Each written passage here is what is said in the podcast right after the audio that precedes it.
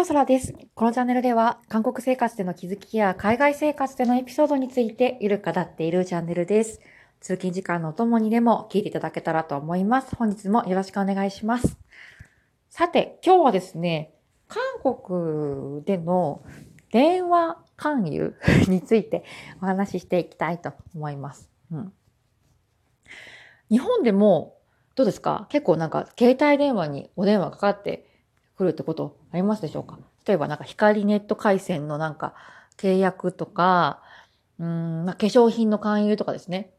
あとはまあ何ですかね、投資とかですか？投資はないかもしれないですけれども、私日本にいた時は、なんかネット回線をなんか新しくしませんか？みたいな、あの、電話はかかってきたことがあるんですけれども、個人の携帯にかかってきますかね？うん。ちょっとわからないんですけども、私はですね、今、韓国で、韓国の携帯、えー、番号を持って、えっ、ー、と、まあ、あの、生活しているんですけれども、まあ、当たり前ですよね。そう。で、結構、えっと、070、インターネット電話ですね。070からかかってくる電話番号は、は取らないようにしてるんですよね。っていうのも、なんかこう、普通のこう回線っていうか、ネット回線を使っている時点で、なんかコールセンターとか、かなと思って。で、コールセンターってことは、基本的に何かこう、商売っていうかですね、まあ、お金の匂いがするので、うん、なんかその自治体からの本当になんか、わかんない。私が例えば外国人登録の更新を忘れていて、早くしてくださいとかっていう、なんか、最速の電話とか、私はちょっと忘れたことがないので、かかってきたことはないですけれども、そういう本当になんか生活していくのに、ここを逃したらまずいっていうか、その電話を取らなければまずいといったような事故っていうのは070から始まる電話からかかってこないんじゃないかなというふうに思っていて、基本的には取らないんですけれども、たまになんかこう、もうなんか反射みたいな感じでかかってきて、さってね、横、横スライドして、電話を受信してしまった時、よくあるんですよね。それも。で、たまにあるんですけれども、あのー、内容は結構ね、うん、あの、自動、自動通話っていうんですか？なんか、撮ったら、なんか、皆さん、こんにちは、みたいな。なんか、ロボットの声で、こう、案内があって、最後まで聞いてないからわからないんですけれども、なんかこう、お金取られそうじゃないですか？なんか、フィッシング詐欺みたいな。わかんないですけど。あ私すぐ切っちゃうんですけど、最後まで聞いたらあれですかね？なんか、この、なんか、このキャンペーンに興味のある人は、1番を押してください。ピーとかって言うんですかね？わからない。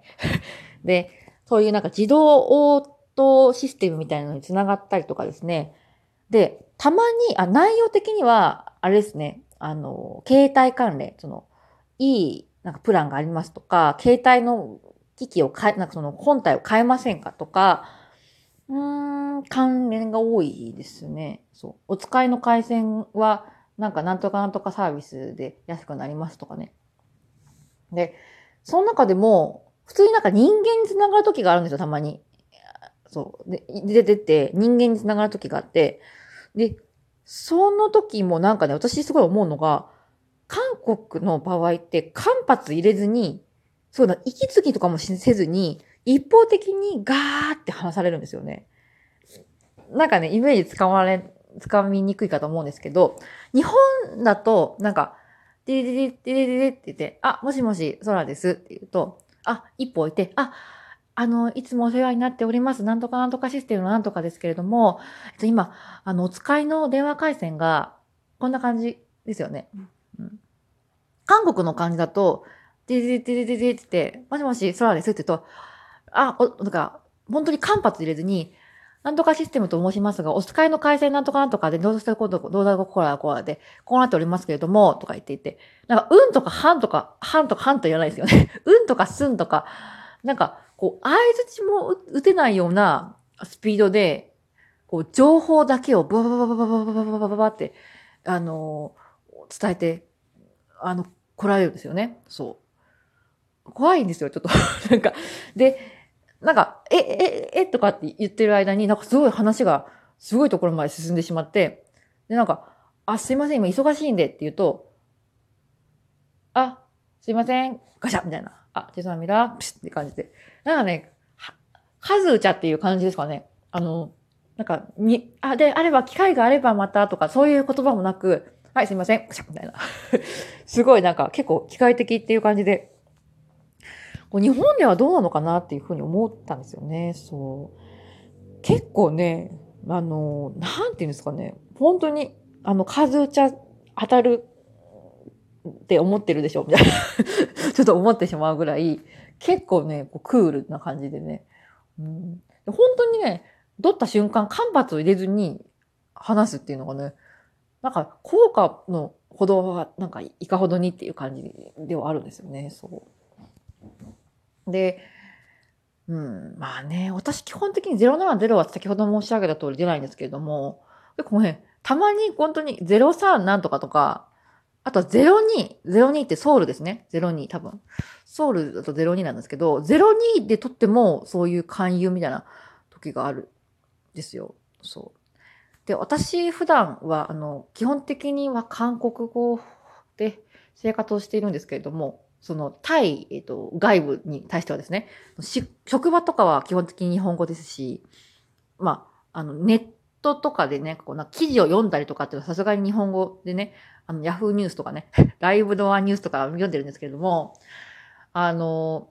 たまにこう、なんですかね、韓国語でなんか話すのがちょっと嫌になるっていうかですね、なんかこう、飽きちゃう時ってあるんですよね。あの、たまに。あとはもう、なんか、明らかにこう、かかってきた番号が、なんかこう、03とか07なんとかとかで、いや、これ取っても多分勧誘だろうな。なんか大切なこう、仕事関係のお仕事、お話とか、ではないだろうなっていう時に、たまにね、私、いつもは、あの、韓国語でもしもしって言って出るんですけれども、ここ여보세요ですね。韓国語では여보세요って言って出るんですけれども、たまにね、ちょっと気がなんかこう、うん、なんか迷ってる時は、ハローって出たりするんですよね。あの、ちょっと意地悪ですけれども、これちょっと出てもあんまりこう、いい電話じゃないなっていう時には、ハローって出る時があって、なんかこれ、あの、嫌な、なんか YouTuber みたいな感じで嫌なんですけど、そうそう。なんか、意地悪心でやってるわけではなくて、なんとなくですね。うん。なあ、もう外国人だし、まあいいかなと思って、ハローって、ちょっとこう、なんですかね、迷惑電話撃退みたいな、あの、まあテンションでもあるんですけれども、ハローって出るとね、結構ね、その後ね、あの、続、続かないというか、あの、ハローって出ると、てん、てん、てん、ガシャみたいな、何も言わずに曲切られるみたいなことが多いですね。うん。そうそう。あのー、なんかね、あの、結構、市場とかで、まあ、韓国語でこうお話ししていて、結構わかんなくなってしまった時に、たまにこう英語でこう説明したりすると、意外とね、こう、ガッツがすごいというか、あの、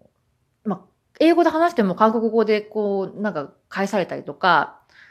うーん、する？とかですね。結構なんか、あの、あるんですよ。でも、電話だとね、結構ね、わかんない。ここで英語でなんか説明しても時間の無駄だなって思われてガチャって切られてるのか、本当にちょっとびっくりして切られてるのかっていうのはわからないですけど、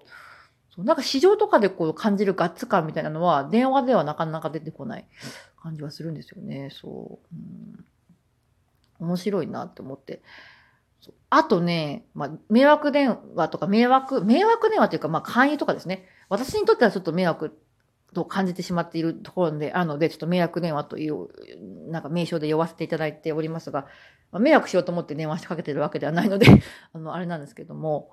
あとね、結構お金貸しますみたいなショートメッセージが結構来ますね。そうお金貸しますみたいなのとか、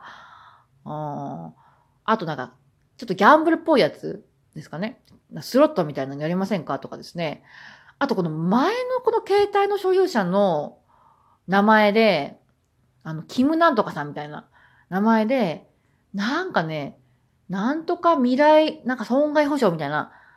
お金を返せっていうのはあれなのかわからないですけども、なんかこうお金のトラブルがあったんでしょうかね。結構連絡来たりとか、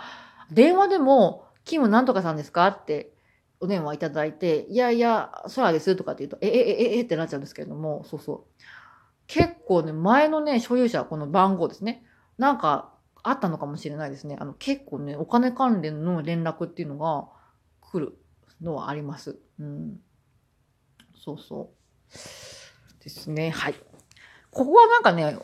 まあ、まあちょっと韓国で外国人として住むちょっとアドバンテージというか、まあ外国人なので名前が。あんまりそういう意味では、こう詐欺とかのブラックリストみたいなのが乗りにくいんじゃないかなと思っていて、ね外国人にね、詐欺引っ掛けようと思うよりも、韓国人のね、韓国語が通じる人にかけた方が早いですからね。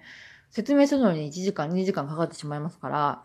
そう、そういう意味ではね、なんかそういう電話とかは、こう、かかってきにくいですし、多分かけてる人はもうほんとランダムランダムで、もう私の名前すら見てない。